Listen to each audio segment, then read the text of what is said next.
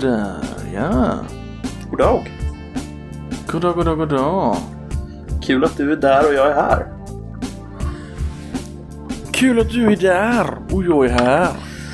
Alltså den Fångarna på mannen, fortet. han eh, Jon Han borde fan vara Andreas. Han borde Han vara. borde vara programledare för Fångarna på fortet. Jon Han Andreas. Visst, nej, heter han Jon Andreas? Han heter inte Jon Andreas. Han heter något annat. Något sånt där. Gentleman's coach. Gen jo, John Andreas. Gentleman's John coach. Fan alltså. Jag skulle behöva lite mer, lite mer av honom, hans attityd i livet på något sätt. Man Bara bara... köta. Ja. Gå upp på morgonen, kul att du är där och jag är här. 04.30 varje morgon. Bara, Ja. Han har tydligen en podd han med. Lev ditt drömliv-podden. Jag kan tänka mig att han, han ser väl ut att vara typ 45 och sånt där egentligen va? Ja, jag skulle tro det va? Mm. Jag kan tänka mig att han wastade mycket typ 20-30-årsåldern. Och sen Så, som, så lär det ju så vara. fick han en ny, ja men så fick han liksom en ny inlevelse på livet och bara försöker han liksom få folk att inte wastea sitt liv liksom. Ska se här, jag sitter och kollar på hans, hans ehm, hemsida här nu. Sen, sen, sen wastea för honom kanske är en helt annan definition än wastea för oss. Alltså det kanske var, han kanske var investment banker och insåg att det var skräp liksom. Alltså, så här står det om hans föreläsning. Ni får en energirik föreläsare, ska man läsa det som honom. Ni får en energirik föreläsning som ger inspiration, motivation och konkreta tips från Jon Andreas. Men då står det så här att ökad medvetenhet kring nöjda kundrelationer. Ökad medvetenhet kring hur man hanterar stressfaktorer. Ökad harmoni, lycka och glädje genom tydlig kommunikation och medvetna val. Ökad medvetenhet kring den egna prestationen. Ökad vi-känslan. Ökad individuella ansvaret i er verksamhet och sist men inte minst ökad medvetenhet kring tid och hur man kan planera tiden till sin fördel. Det här är ju värt mycket pengar om man kan leverera på alla de här sakerna. Något säger mig att eh, Men ökad, det, det betyder ju inte så jävla mycket egentligen. Det betyder ju bara mer än innan. 0,1 procent. Ja precis. Alltså det behöver bara pusha det lite. Men han har ju en skön inställning, det får man ju ge honom. Alltså, han är ju, alltså, Ja, ja. man skrattar ju åt honom, men man skrattar ju liksom ah, inte med honom kanske, men åt Jag tror honom. skrattar lite. Han, det känns ju som att han driver liksom. Mm. Men jag tror, han jag tror han är ganska självmedveten. Jag tror det också, han måste nästan vara det. Eh, Alla flintisar är ju det. Eller hur? Ain't that the truth? Ah, läget själv? Det är något jag inte är. Flintis, alla, alla andra problem i världen har jag, men flintis är jag fan inte. Det är bra det. Jag tror inte jag kommer bli det heller. Du har, du har så att säga anlag för god hårväxt. Mm. På huvudet. Eller på toppen. på toppen. Ja, precis. Ja, ja, men det är väl bra. Det är alltid någonting. Eller hur? Jo, absolut. Jag var, jag var, en, eh, jag var och klippte mig en gång. Eh, Kanske lite förvånad här, men eh, det har jag faktiskt gjort. Så var det en, en ny frisör för den jag hade, var på, ja, var- ja, jag vet inte ens vad den var. Det var någonting, jag fick en ny frisör. Och halvvägs in i frisören bara, vad mycket hår du har, det tar för mycket tid. Hon var Wow. skitsur. Jag har aldrig varit med om det förut. Hon bara på, klagade på att jag hade för tjockt hår. Fick du betala mer eller? Nej. Det fick jag inte. Känns Hon klagade på att det tog för lång tid. känns som en sån här grej man skulle kunna få betala mer för. Alltså, Ja, nu för tiden. är inte det, är inte det anledningen till att eh, kvinnor får betala mer när de går och klipper sig? Att de har så jävla mycket mer hår? Ja, jo. Jag tänker mig att kvinnor har hög hårstandard också. Ja, men så är det nog. De ställer högre de krav på liksom sin, se- ja. sin klippning liksom. Måste se liksom bra ut. Om en kille liksom har några hårstrån som är för långa så bara eh, kan man se lite åt ett annat håll eller något. Ja, det kan nog vara så faktiskt. Men Eh, det finns ju det. Det är någon sån här att killar ska se okammade ut liksom. Så det ska se lite rufsigt ut. Antingen det eller typ backslick. Alltså, har undercutten försvunnit? Är inte den lika populär längre? Jag tycker inte jag ser lika den- många med den. Vilken är undercut nu? Nazistfrissan. Ja, Just det. Den där med liksom Du kanske börjat umgås med andra män. Eller hur? ah, nej, men du vet, jag umgicks ju mycket inom NMR där ett tag. Då tyckte jag den var jävligt eh, populär, men det var konstigt. Det har försvunnit. Nu är det jävligt mycket lila och rosa hår istället. Undrar vad fan jag umgås någonstans. Alltså det, det är lite Ja, ehm, fan om det bättre. identitetsmarkörer. Alltså, eh, typ, ehm, jag vet inte vilken som är tydligast identitetsmarkören, men tänker typ backslick. En jävligt Det är tydlig. Det är väldigt Stureplan, eller väldigt så här. För mig, roligaste för mig går det bra. Det finns ju backstick-folk i Göteborg också, vi har ju Handels och allting. Mm. Det roligaste är när man går på sådana här typ gymnasiekids som är liksom att deras föräldrar har pengar. Mm. Så försöker de anamma den stilen så de är sån backslick on så här. Fina kläder men de, de, de lever ju inte upp till det när de är så unga liksom. Nej, det blir lite poser, poser över hela grejen liksom. Ja, precis. Men det är väl samma egentligen med många stilar. Alltså när man försöker ja, efterapa något slags ideal. Eh, jag tänker på typ eh, en, riktig vänster, vänster eh, människa som har du vet rosa hår och alltså du vet en, Mm. inte, inte en klassisk vänstermänniska men en modern så här Mm. intersektionell eh, vänstermänniska. me- medelklassvänstern. Medelklassvänster, exakt. Där har du Mm. ju, där har du ju liksom, då ska det ju gärna vara nosring och det ska ju vara, ehm, vad heter det, eh, såna här eh, i öronen, vad är det de heter? Ehm, Öronring? Nej, Ja, du menar sådana hål, sådana stora ja jävla hål. precis, exakt. Ja, blumptjux eller så. Fan vad vi har bra koll alltså. Jag kör på den här eh, neckbeard-stilen va. Det är min, det är min stil. ja. Ja, Inser att jag måste gå och raka mig. mm, jo, samma här. Och Alltså- på, ta- på tal om för- fördomar, har du sett det här nya tv-programmet på ettan, lördagsunderhållningen? Mm, nej. Uh, jag kommer inte ihåg vad det heter. Eh, men det är Clara Henry som är programledare. Aha. Så det är två lag. Jag tror hon heter Clara Henry. Ja, hon youtubaren. Hon som var med och höll i Melodifestivalen för några år sedan typ. Precis, precis. Eh, och det handlar, programmet handlar om fördomar, men de ska göra det roligt. Så att det är, de har listat åtta yrken eller hobbys. Och så kommer det ut en person i taget och ska folk där gissa vilken av dessa hobbys eller yrken personen har. Och så får de poäng om de gissar rätt. Okej. Det är hela, hela handlingen. Alltså inte för att vara sån, men det låter ju inte kul. Det är ganska weird alltså. Men alltså, just, just själva grejen. Att de ska liksom ha ett program om fördomar. Och så vad de gör är att de tar... Så, så, då får liksom, säg att du går ut på scen. Mm. Så finns det liksom åtta grejer du kan vara. Och så de får inte ställa frågor. Utan de bara, ja det här ser ut som en kanin onanist. Och så ska de försöka, så är det två personer i varje lag så ska de försöka övertyga varandra om att den ena fördomen är rätt liksom. Ja. Och det är hela programmet. Men alltså får de några ledtrådar överhuvudtaget annat än att de vet de åtta yrkena? Eh, ja, de får typ en så här intro av, av Klara typ. Ja, den här personen gillar att bajsa i skogen och är 25 år gammal. Och så bara, alltså. Är det så här Alltså, woke verkligen så- också så att det, liksom, det finns ingen så här, man får inte säga någonting som skulle kunna vara det minsta liksom så här stötande utan det är väldigt Alltså så här, det märks ju att de, de, de är liksom hindrade av det där liksom. mm. Eh, men de, det är ju inte explicit, men det märks liksom att det är så. så att, eh, ja. Ja, det låter ju inte kul spontant. Det Nej, låter ju nästan som att man skulle kunna göra ett roligt program av det, men inte med liksom den typen av inramning som, som det där ger mig när jag tänker på det, apropå fördomar också. Min Mm, fördom verkar- om ja. Clara Henry är ju liksom att det, då ska det vara politiskt korrekt och woke rakt igenom typ. ja, men precis. Men det var, jag tror det var någon som sa så här brandman och så bara mm. Eller det kan ju finnas brandkvinnor också. Så jag bara mm.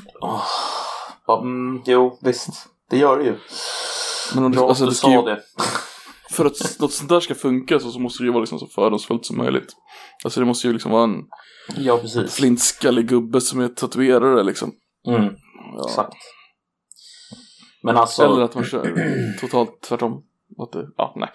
Nej men alltså jag tycker man ser alltså ofta eh, vad folk sysslar med. Eh, det, det, det syns ju tydligt liksom när man, när man tittar på folk. Liksom. Ja, rosa hår, då har man inget jobb liksom. Det är inte svårare än så. Alltså det ser man ju direkt. Det är bidragstagare liksom. Förskollärare. Eh, förskollärare möjligen. Kanske Mm. grundskolelärare. Kan vara det också. Ehm, ser man backslicket, ja men då vet man, ja, då är det Handels. Det här är Handels. klipporna i våran ekonomi liksom. Det är inte så mycket Som mannen så. som inte gick på Handels. Ja men exakt, men man måste ändå se upp till de här så kallade arbet... Nej, jobbskaparna. Vad, fan är den här termen som de använder i USA? Jobbskapare. Ja, Det är det va? Job Jobb- creators, ja. Job creators. När jag eh, pluggade i Skövde så skulle jag vara fadder år två, det vill säga att man tar hand om de nya eleverna. Mm. Eh, och då var det så här stort möte med alla, man blev ju fadder för sin eget program fast årskursen under då så att det, ja, det är ju ganska logiskt. Mm. Eh, så det var ett stort möte med alla faddrar och det var ju flera hundra liksom. Alltså massor, alltså, nästan tusen kanske det var. Eh, för det var ju många elever som kom in och fattade grejen. Mm. Så stort möte då så bara Innan alltså när mötet skulle börja så var det så här rektorn och alla var där. Så var det en, en tjej som ställde sig upp och bara Ja Vi från ekonomavdelningen skulle vilja ta ordet först. Herregud Och alla alltså. Och bara okej.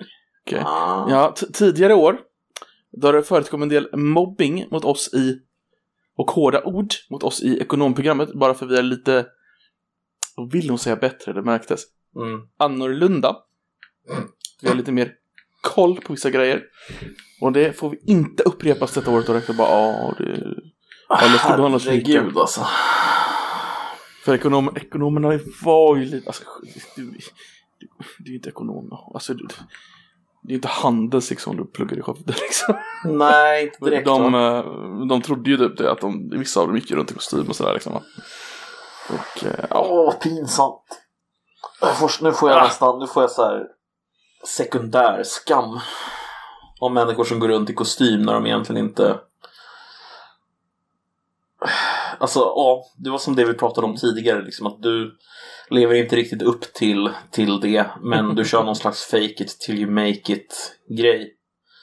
Mm. Ehm, nej men så fan alltså, går det bra för dem, går det bra för dem, visst, lycka till liksom. Men det var liksom Jo, visst. De, men- de stod utanför på ett sätt som var ganska uppenbart. De hade ju sin egen, de gick ju aldrig till kårhuset för de ville att alla skulle gå till deras pub istället där de tjänade pengarna liksom.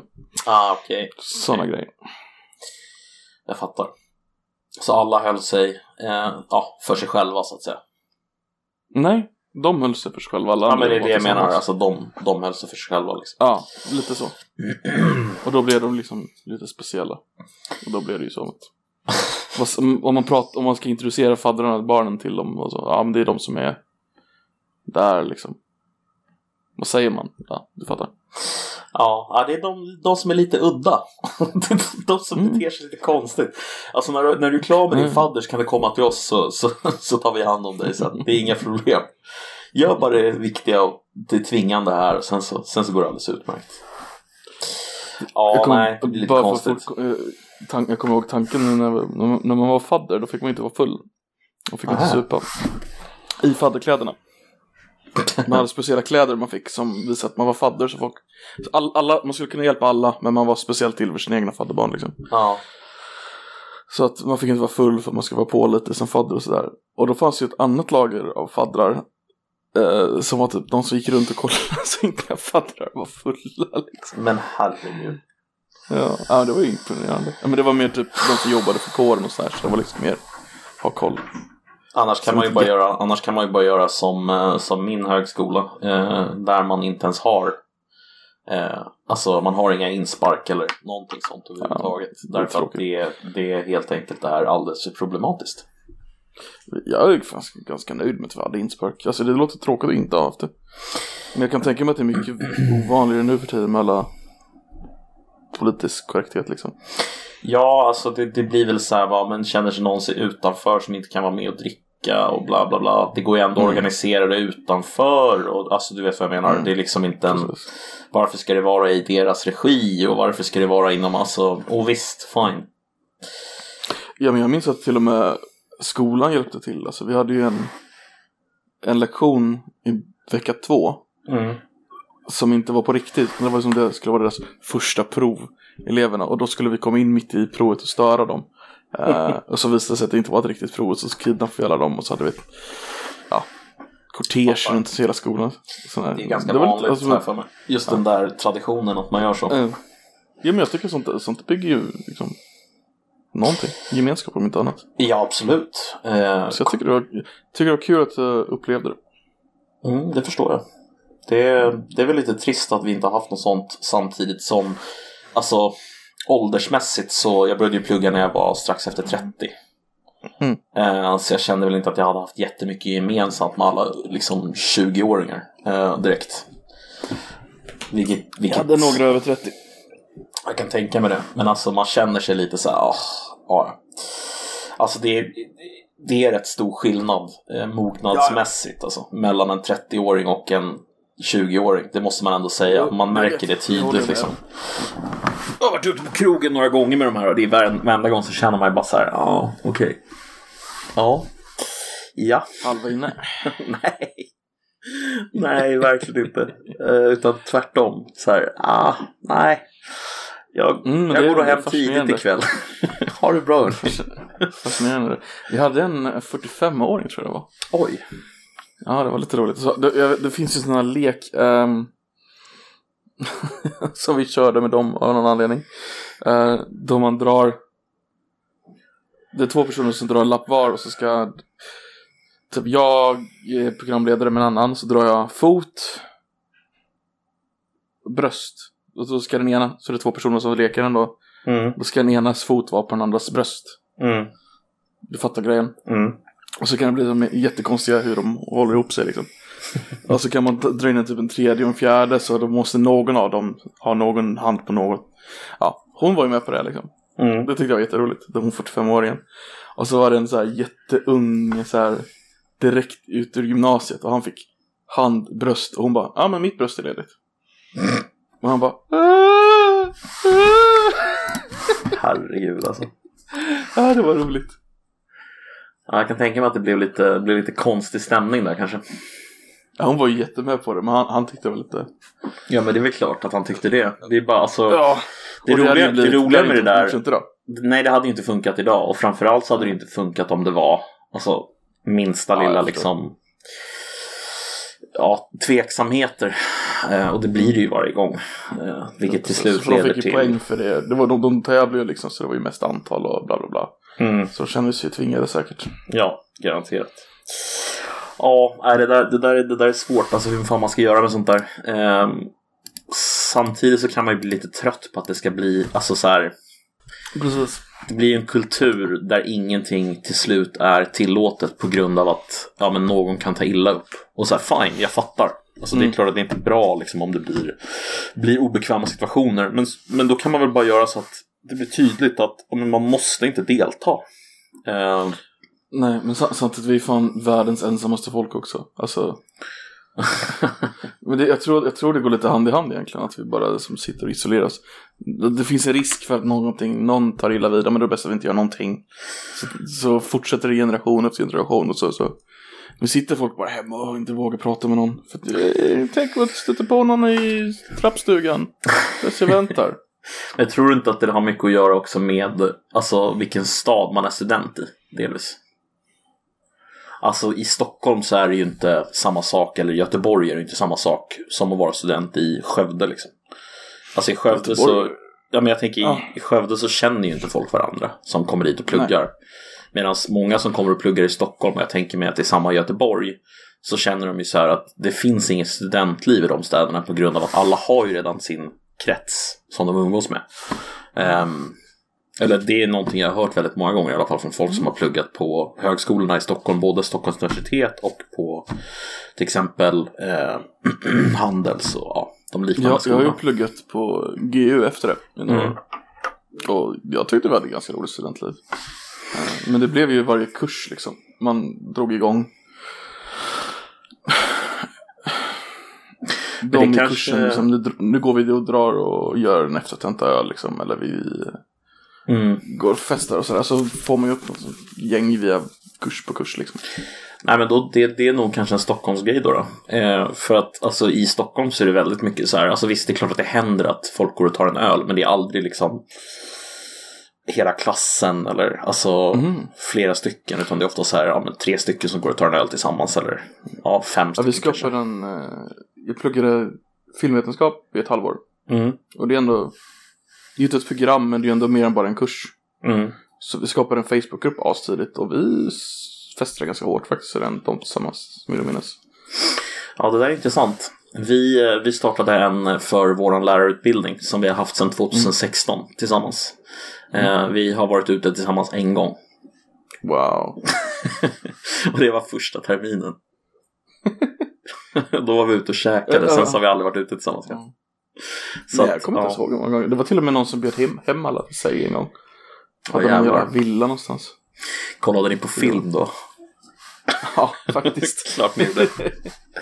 Ja, det var, men det, var- det var massa sådana grejer. Jag följde inte med den gången, men det var folk som gick på bio tillsammans via den gruppen liksom. Mm.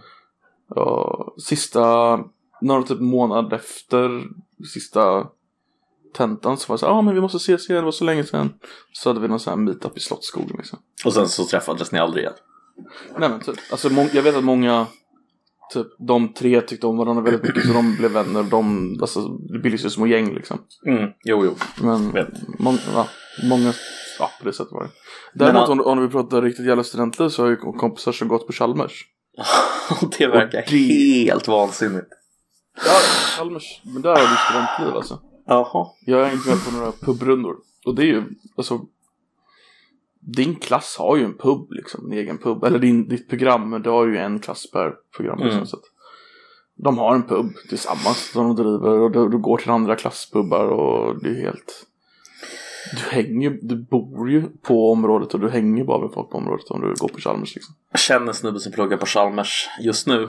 Och Ja. eh, det känns som att den snubben är full ungefär minst tre gånger i veckan. Alltså lätt tre gånger i veckan. Eh, Förvånar mig inte alls. Jag var typ full två gånger i veckan när jag pluggade i Skövde och jag vet att Chalmers är värre. ja, eh, han, han kan säkert Jävlar, vara full att alltså. sju dagar i veckan om han skulle vilja. Liksom. Vad pluggar han? Om, om du vågar säga. Du Jag tror att säga. han pluggar någon typ av ingenjör eh, Mm, okej. i, i eh, ja, på, på Chalmers. Ehm, Är han yngre än dig eller? Ja, ja, herregud. Det här är ingen nära kompis så, utan någon jag känner genom spel och sådär bara. Men, men Mm, eh, okej. mycket intressant studentliv verkar det som. Men uh, fan dra ner då så går vi och våldgästar på Chalmers. Så Lätt. Nej, fy fan alltså, det verkar riktigt... Apropå, apropå våldgästa folk och, och dra ut och dricka Mm. bärs i covid-tider. Alltså, kan vi lägga ner covid snart eller? Är det dags snart?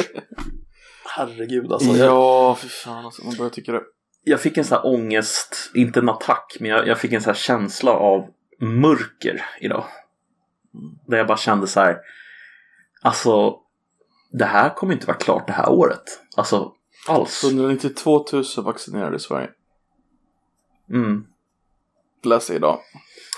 192 000 vaccinerade. Mm, I Sverige. Alltså jag har en känsla av att alltså, oavsett hur lång tid det tar att vaccinera, säg att vi är klara med vaccinationen i tidigast slutet av maj, början av juni. Så kommer Mm. inte det vara tillräckligt ändå. Det kommer liksom så här kommer ha kommit någon, någon ny variant som, som vaccinet inte hjälper mot och sen så kommer det vara så här, ja ah, men tyvärr, det, det, vi måste ta fram ett nytt vaccin som stärker upp eh, immunförsvaret och så, alltså det kommer det fortsätta så här typ ett år till minst. Men du kan extrapolera. Det är ju nästan exakt en, en månad sedan de började vaccinera. Mm. Så säg 200 000 i månaden. Som om fem månader. Det vill säga juli. Nej, ju, eh, det var precis början av juli. Mm. Då är det en miljon vaccinerade. Så 10 procent. Men de måste ju öka takten, herregud. Så, så långsamt kan det inte gå. Alltså då är de ju sämst i hela jävla världen på det här. Alltså då är de ju overkligt dåliga. Alltså då är det ju nästan, alltså då är det ju pinsamt hur dåliga de är. Det finns ju en risk att de är så dåliga. Jag tyvärr. vet, och det är det som är så tragiskt. Alltså det, det, det känns som att liksom vi kommer stå här om typ tio månader. När, Mm. när det här liksom inte har, alltså man har inte lyckats vaccinera typ någon och sen så kommer det vara så här. Ah, vi har varit naiva. Man bara, mm, Men regeringen och riksdagen har fått sitt vaccin så oroa dig inte. Kungen också. Och Dan Eliasson, han fick dubbel dos. Ja, nej, det Jag hatar Dan Eliasson alltså.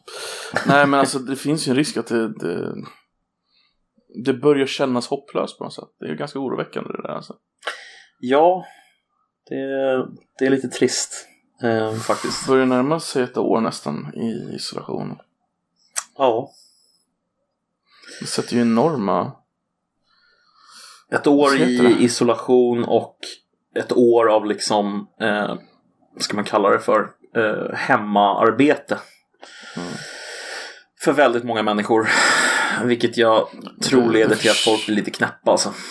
Nej men alltså det, det, det, det finns ju en jävla, det sätter ju en jävla stämpel på liksom hela samhället där. Att det, det är ju förlorade år egentligen. Rent Ja, det är ju det. Det är ju det. Alltså du kommer ju inte ifrån det vad du än gör. Att alltså de här åren, om det nu blir mer än ett år, så, Mm. så är det ju liksom, ja, det är ju lång tid alltså. Det är det. Jag, jag kan tänka mig två ganska motsatta effekter. Dels får du nog en ganska stor barnkull Mm. Ett år. Men sen så får du ju en... Det är ju ett år förlorat i folks datingliv liksom. Och det kommer ju också sätta en prägel. Alltså det kommer ju... Absolut. Kommer ju vara, det, är ju ganska, det är egentligen en ganska absurt hög kostnad med tanke på Ja, Om man tänker det sådana. Alltså, du har ju en långsiktig nationell kostnad. Alltså rent.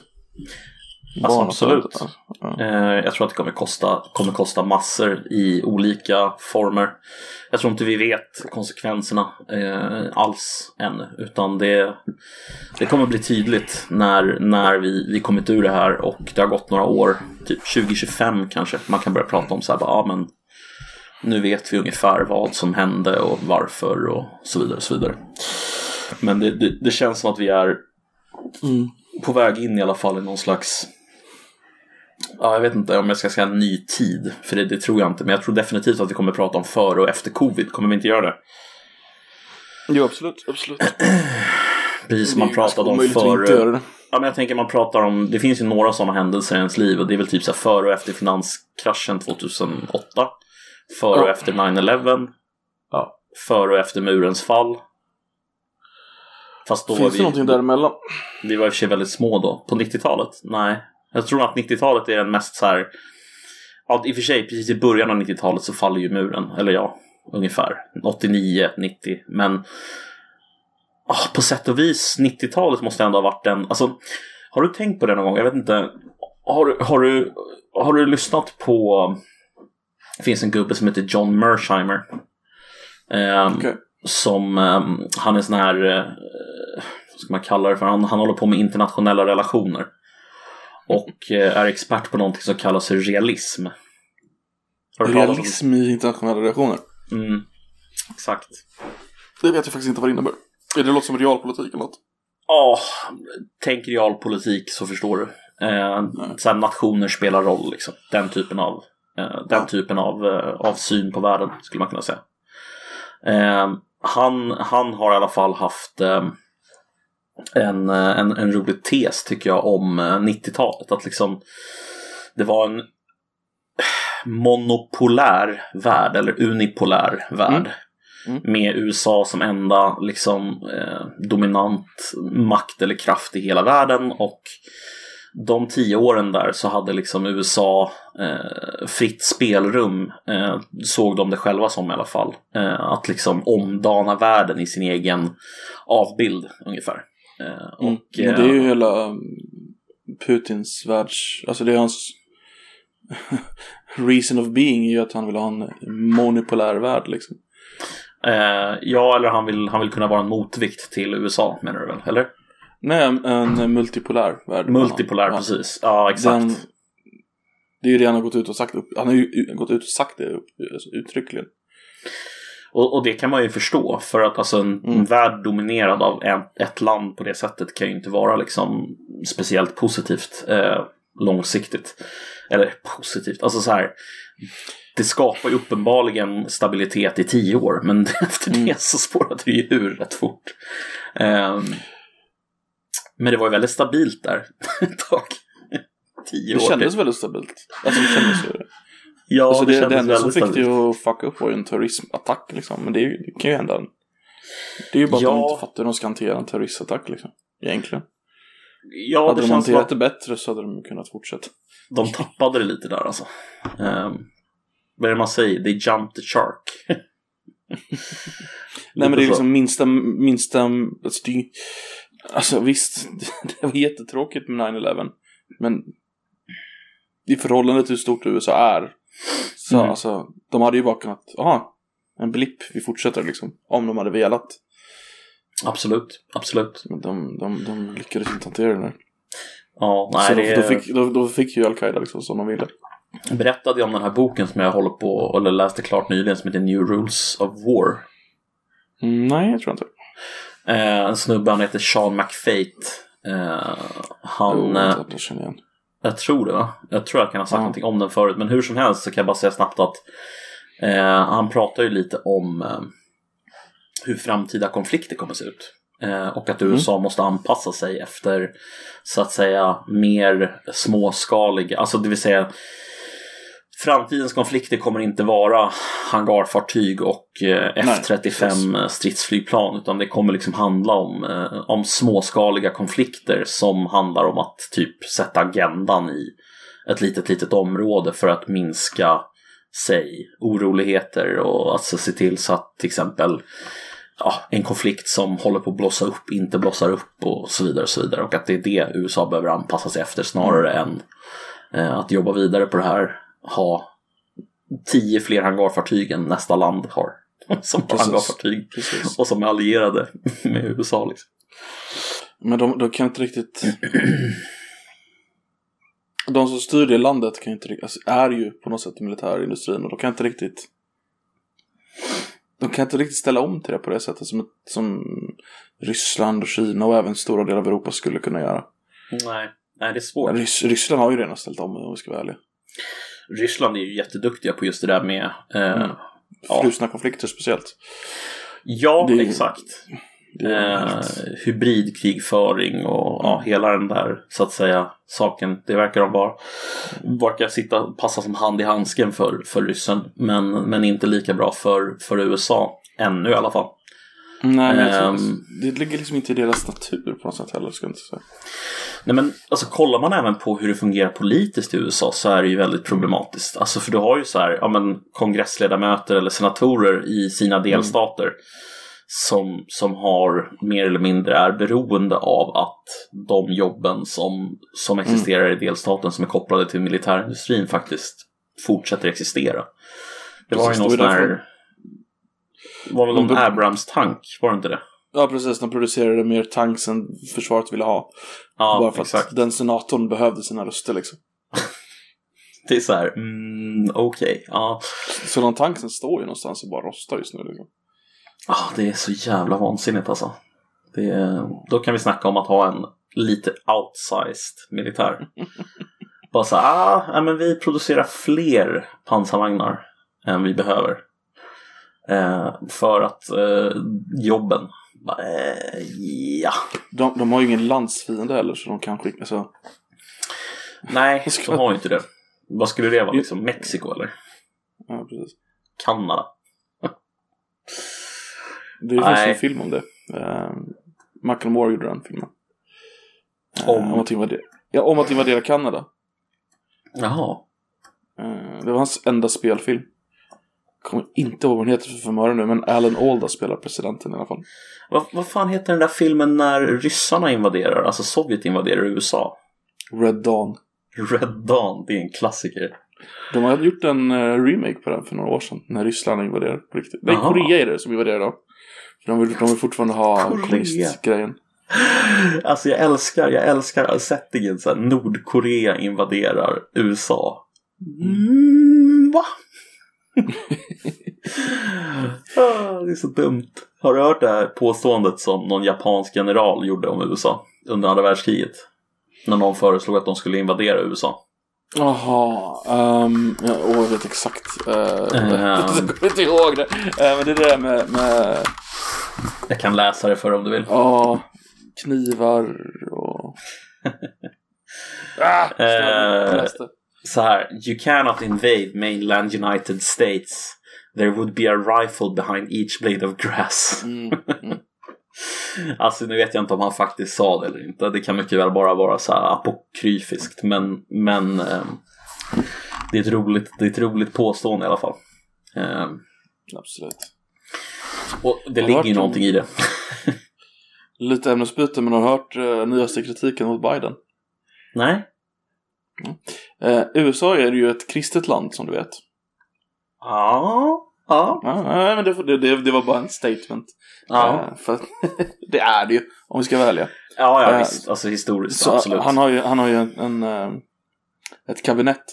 Och primärt Mm. så är ju USA ett protestantiskt land. Mm. Han, hans, han, I hans kabinett så finns det mer katoliker än protestanter. Oh, snap! Så han, han är, för han är ju katolik. Papister.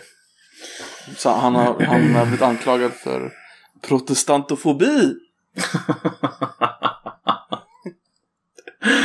Jävla protestantofob alltså. Han har skit. Fast det roliga är att det är jättereligiöst brett. Han har en, buddhist, några, några judar, eh, massa sådana grejer. Eh, men typ i en protestant tror jag det är. Åtta katoliker. Alltså, kan vi inte, alltså det är det här som är problemet med all typ av identitetspolitiskt tänk. Alltså att det leder till Mm. den här typen av idiotiska konflikter. Så här, åh Mm. men uh, nu har vi faktiskt räknat här och uh, shintoismen är inte representerad. Ehm, kan vi lösa det, eller? Så här, det, det finns ju två ganska, ändå ganska logiska anledningar att komma fram till det här. Dels är det ju för att USA är ju primärt protestantiskt så det borde ju finnas ganska många protestanter i, i ledningen också egentligen. Ja, Rent statistiskt sett. Samtidigt så är han ju katolik så de människor han litar på är väl antagligen också katoliker. Alltså de kan Det här träffa var dem väl där. Det här var faktiskt nyheter från mig, för mig. Är Biden katolik? Biden är katoliker. Aha, okej. Alltså, han är Det- ganska- Uh, kontroversiell inom online eh, katolska kretsar dock eftersom han är pro-life. Nej, han inte är pro-life. Precis, han är eh, pro-choice. Ja. Det vill säga för aborträtten. Men han är ju demokrat så det är inte så konstigt. Precis. Eh, men men eh, ja, det där, det där är ju lite intressant. Alltså, eh, den ursprungliga så att säga religiösa inriktningen i USA från början det är puritanismen. Eh, och puritanismen är ju, ja det är ju typ kalvinism liksom. Eh, vilket är så avskalad protestantism som du kan vara ungefär. Det är, det är ju hardcore protestantism liksom. Det är ingen det är det som, det är inga ritualer liksom. Det är inget sånt. Jag håller inte Nej. på med sånt. men det roliga är att protestantismen var ju en re- reaktion mot katolska kyrkan för att de inte var liksom hardcore nog. Och sen Mm. Under generationerna, så här århundraden, så har det blivit det m- mesiga i jämförelse med katolska kyrkan liksom. Mm. Sen så som att katolska kyrkan, det är liksom där man är hård och liksom, mm, håller på allting liksom. Medan protestanter bara, nej, lite gick det upp. Fast alltså jag vet inte, jag... Jag läste nyligen, eh, eller läste nyligen, jag håller på och läser Max Weber. Eh, Om eh, eh, kapitalism och eh, protestantism och kopplingen däremellan. Eh, Hans tes är väl mer eller mindre att eh, det som är dygd i protestantismen det är asketismen. Eh, det här asketiska idealet. Mm. Eh, när jag säger asketiskt ideal så tänker jag alltså på typ att, att eh, förvägra sig själv eh, saker, mat, eh, dryck. Det, det, var, det var nog det i början, men alltså det har ju, alltså det har ju flera protestantiska... Alltså protestantismen har ju liksom, är ju som ett... Om säger katolska kyrkan är ju som en pil, medan protestantismen är ju som ett träd, det bara delar sig liksom hela tiden. Mm. Jo, jo, du har ju absolut. ganska stor del av protestantister som är, eh, vad heter de? Wellness doctrine tror jag det heter. Prosperity doctrine. Det vill säga att om du, alltså ju rikare du är, ju mer har Gud välsignat dig liksom. Pre- precis, och, och, och alltså just det är det intressanta. Så, så det finns ju två, alltså det finns mer än, ja, Det, det jag tänkte säga var att alltså, från början, alltså så här, för att Mm. Weber, Weber, han kritiserar marxismen genom att han säger så här bara att Marx har ingen teori om varför folk ackumulerade så mycket rikedom inom då just västerländskt eh, samhälle och inom specifikt protestantiska länder. Eh, och hans teori då om varför protestanter då har ackumulerat så mycket, eh, mycket rikedom och varför det är just det här protestantiska samhällen som, som har liksom haft de här extrema industriella eh, framgångarna. Om du kollar på typ Storbritannien, om du kollar Mm. på USA, om du kollar på Tyskland och så vidare. Och så vidare är då på grund av att det här asketidealet som fanns inom den tidiga protestantiska eh, Mm. liksom kyrkan. Eh, att, att, att som sagt förvägra sig själv saker. Att liksom att vara, ja, nu kommer jag inte på ordet på svenska, på engelska thrifty. Att liksom thrift. Sparsam. Sparsam, precis. Eh, inte slösa utan verkligen så här. ah, Det, att det liksom är Mm. anledningen eh, bakom varför det var just att varför kapitalismen slog igenom så hårt i specifikt protestantiska länder. Jag vet inte, jag tycker det är en ganska, ganska intressant teori. Jag vet inte om jag håller med den, men jag tycker den är bra. Mm, det finns nog någon, alltså det finns säkert någonting i den. Sen att det, det är säkert inte det enda anledningen, men det, det, många bäckar små liksom. Ja, eh, jag tänker att någonting, någonting ligger i det i alla fall. Mm. Eh, sen huruvida det förklarar hela grejen med kapitalism, det tror inte jag heller det gör personligen. Jag är inte sådär jättefascinerad av Weber, men Jag, kommer tänka på, intressant det finns teori. en... Eh, vad fan hette han, eh, den där britten som styrde Cromwell heter han va? mm. Oliver. var Oliver Cromwell. Det finns en, finns, av någon jävla anledning så finns en, en, en brittisk film från 70-talet som typ hyllar honom. Ehm, och han var ju med när det blev protestanter skulle jag minnas. Mm.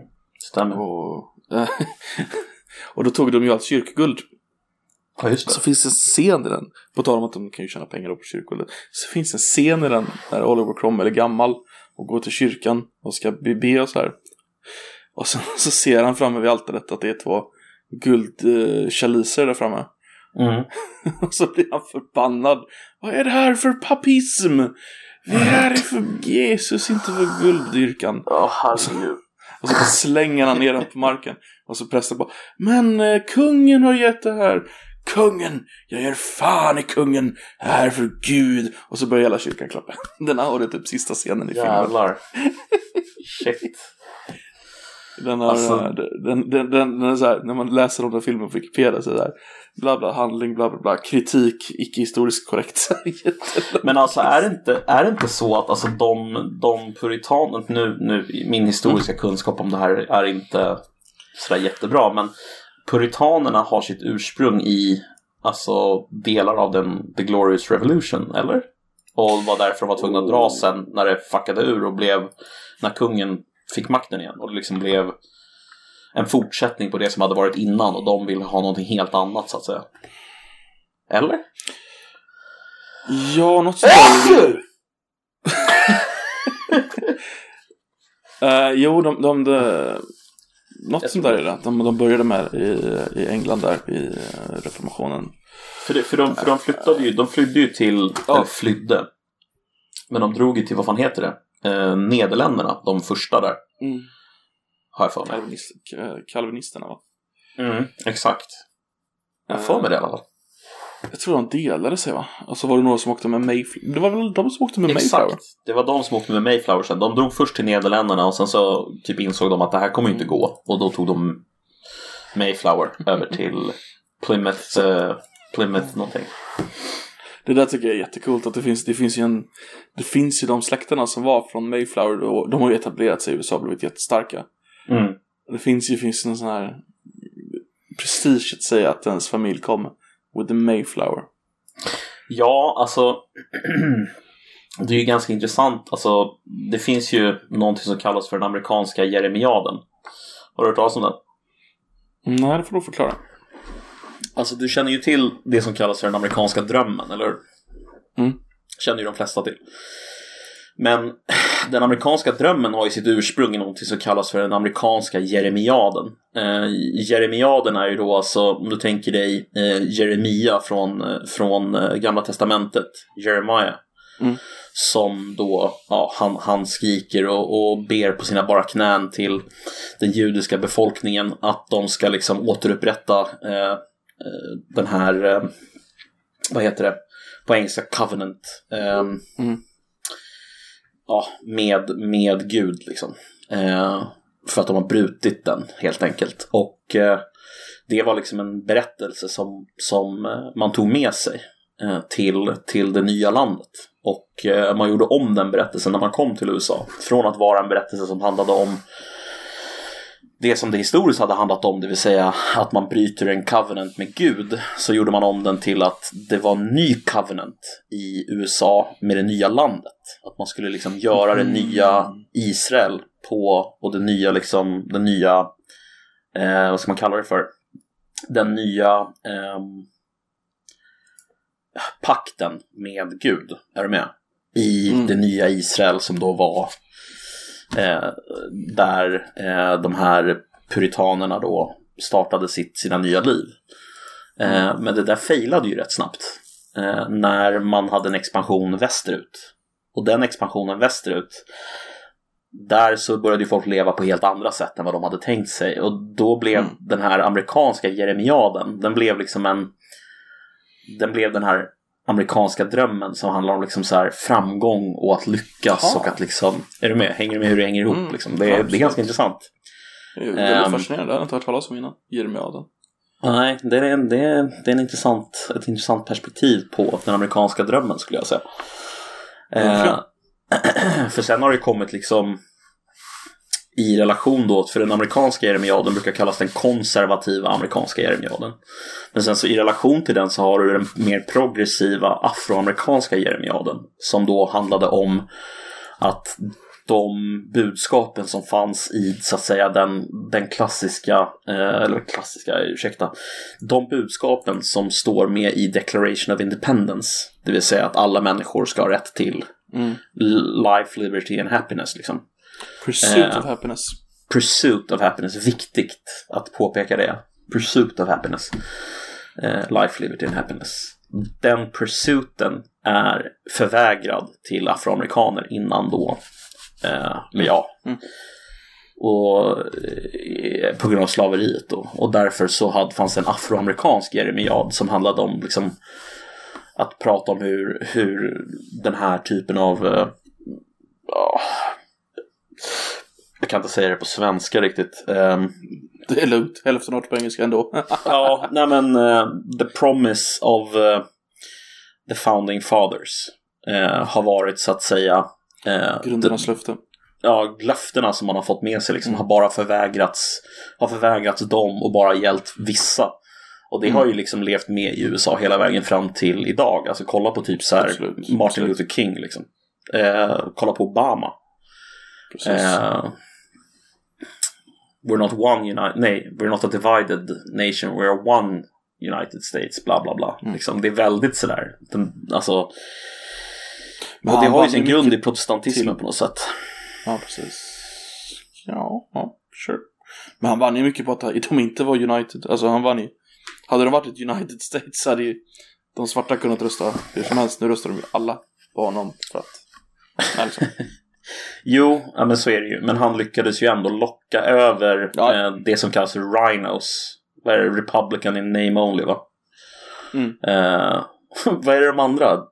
Det finns ju något på, på demokratsidan också. Eh, Blue Collar Democrats något heter det. Mm. Ja, något sånt där precis. Mm. Såg att det var något jidder om att så här, det var någon, någon demokrat som typ blivit vald nere i Texas som, eller Georgia eller vad det var för Mm. någonting som eh, fick massa skit nu av demokraterna för att hon inte var inte liksom towed the party line typ. Nej, nej, men Eh. alltså, så var det ju fram till The Southern Shift. Så var det ju liksom att eh, The Southern Shift var ju då när Republikanerna tog över Södern. Och Mm. det blev helt ja, identitetspolitik i princip. Innan det så hade du ju en viss typ av människor från New York oavsett parti. Alltså de från New York var ju likare varandra än de från Texas oavsett parti. Och du kunde få demokrater och republikaner från alla olika håll i landet i princip. Och det handlar mer om vart du kommer ifrån. För där då förstod man att den typen av politik gick hem med den delen av landet och den typen av politik gick hem med den här delen av landet. Mm. Ja men precis, och jag menar det är ju ett enormt land. Alltså, Där. det är ju svårt egentligen att säga liksom att ja, men ta, ta New York och hela den delstaten där uppe. Eh, Mm. Alltså den är ju väldigt speciell om du jämför den med en delstat som till exempel Louisiana som har liksom ett Mm. franskt arv. Alltså det är klart att det blir annorlunda. Mm. Det är inte så konstigt. Det är liksom Ja.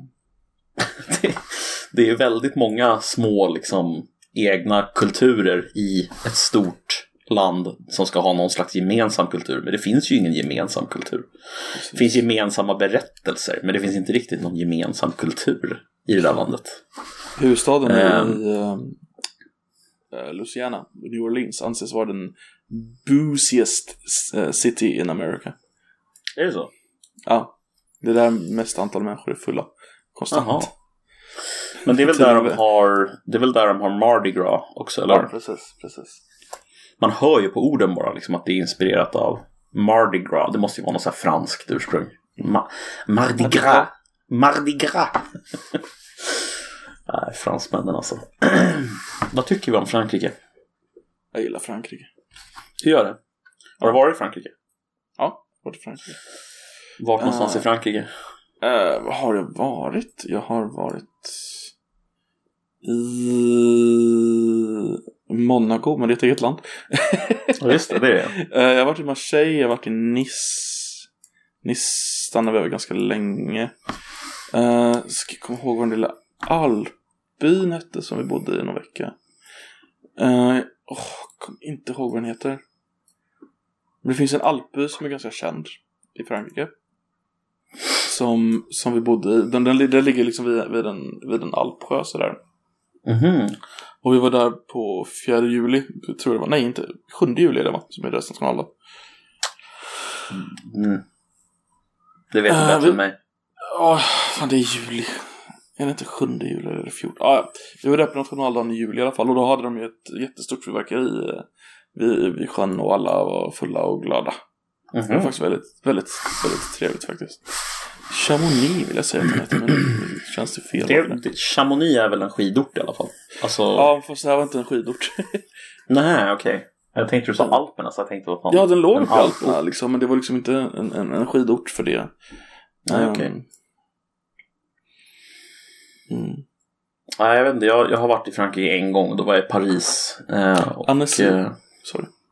Vad hette det sa du? Annecy. Annecy. Okej.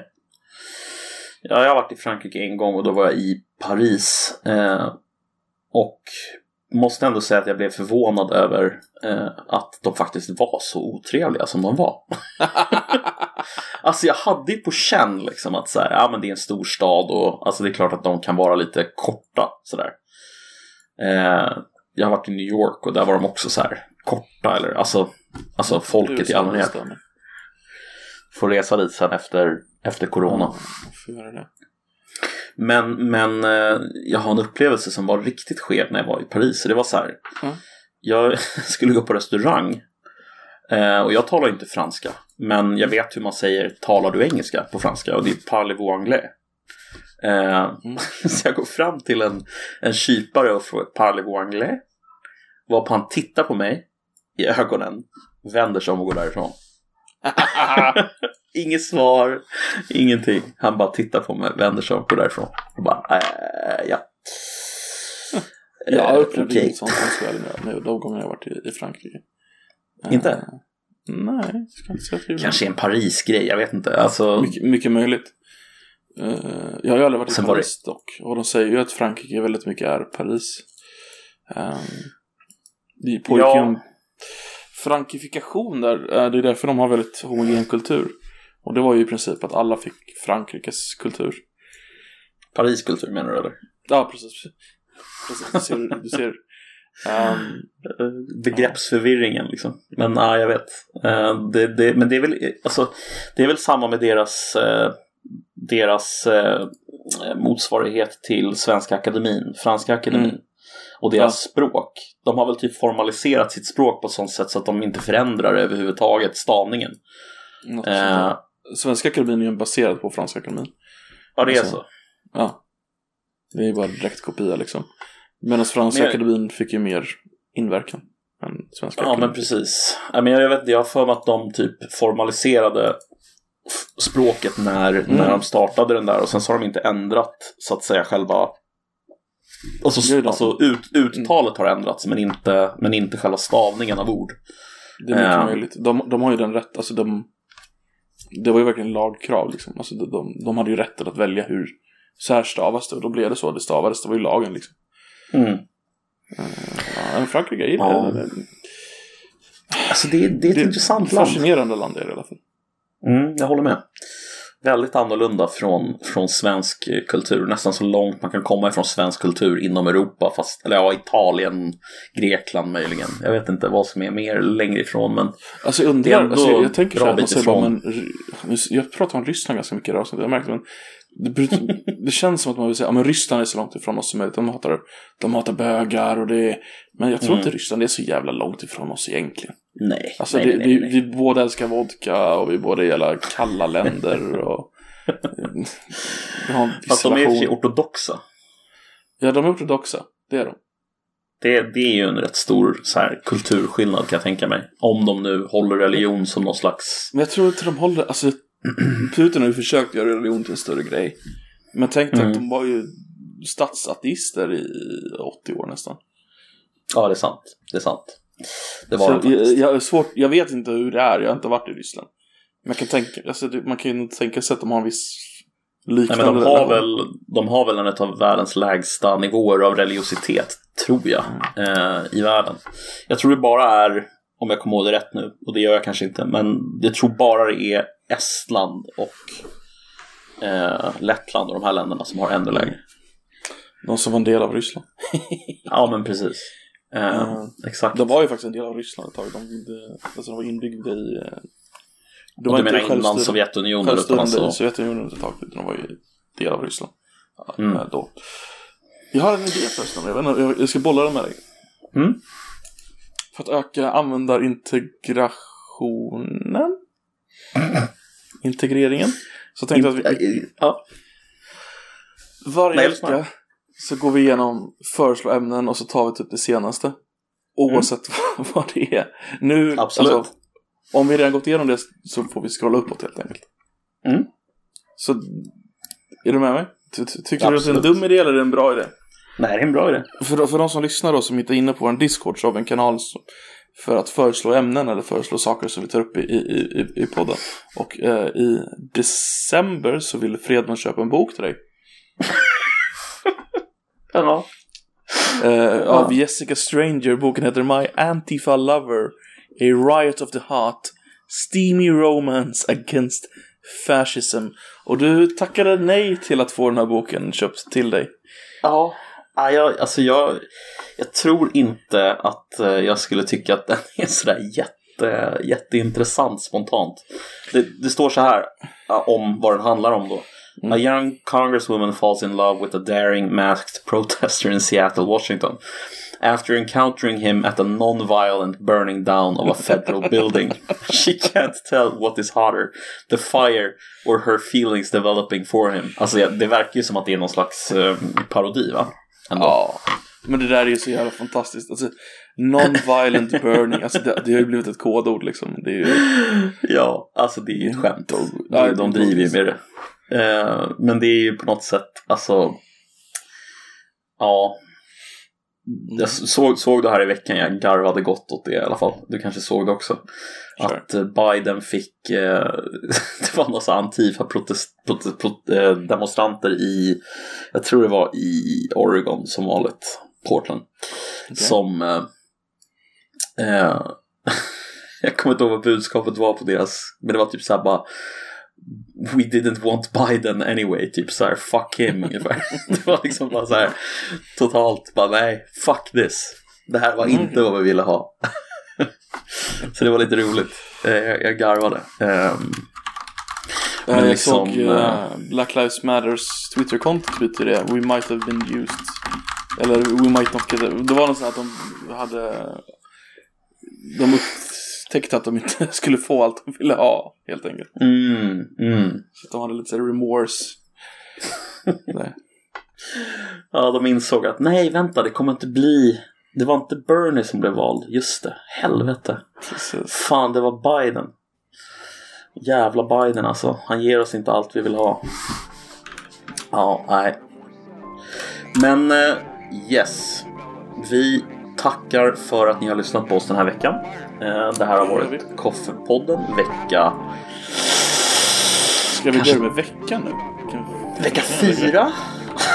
Nej, jag vet inte varför vi ska göra det. Jag bara fick för mig att, det var att, jag, att jag skulle säga så. Men eh, det ska Vecka vi. i och för sig. Det är ju det. Ehm, Men eh, det här har varit Koffepodden och Yes. ni har lyssnat på oss den här veckan igen. Fantastiskt. Fortsätt med det. Och fortsätt att sprida podden. yes, tack ska ni ha. Ha en bra dag. Ha det gött. Hej. Hej.